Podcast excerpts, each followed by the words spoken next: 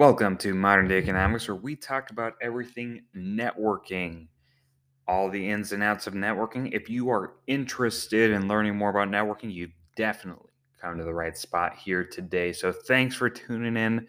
Now, let's get to learning, learning a little bit more about what's going on in the world, what to do about it, and that, of course, is networking.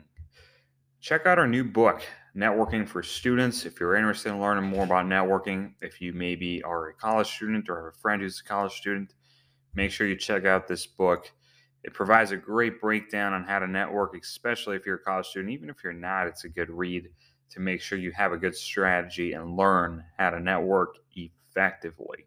And I put a key emphasis in effectively. So today we're going to talk a little bit more about a topic that many of us are interested in, real estate. What's going on with the real estate market? What the heck is happening? We hear all kinds of things in the news, some good, some bad. A lot more bad than good nowadays, unfortunately. But hey, that's just the world we live in. And we are here to learn what the heck is going on. So, in the United States, pending home sales are down by 4% for the month of November. So, first of all, let's talk about this. What the heck are pending home sales? Very simply put, pending home sales are situations where a contract for sale has been signed, but the sale has not been effective yet, right? So, why are pending home sales important? Why do we even look at pending home sales? Well, the best way to know what's going to happen in the future, right, with home sales is to know what homes have already been put under contract, right? Because if they are put under contract, there's a high degree of likelihood that they're actually going to be sold, right? Not all of them end up being sold, but it's the best way to predict because there's already a signed interest in purchasing that home. And we're telling you here today that those pending home sales are down. Okay, they're down. And they're not only down, but they're down to the lowest rate from November, or sorry, from April of 2020, right? So that's a pretty significant decline over time.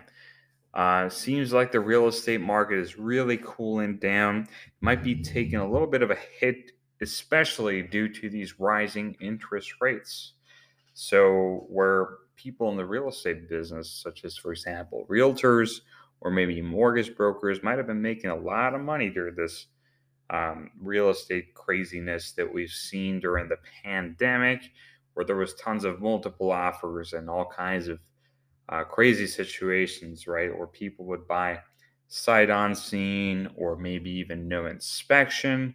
They would just go ahead and put an offer on it based on some pictures they saw on Zillow.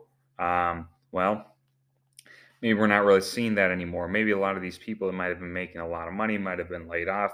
They might have, uh, they might be making a lot less money now if they haven't been laid off, or they might just have much more tough situations. So, if you are in the situation where you are in the real estate business, um, you might want to consider networking as an option, right?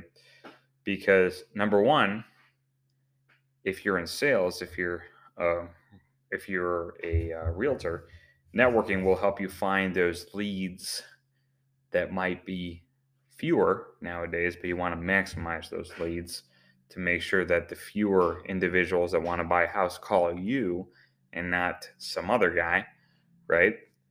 And maybe if you're laid off and this is not an industry that you're interested in anymore, you want to find jobs and opportunities in other industries and you want to meet be the guy that they know and they know well when you do so.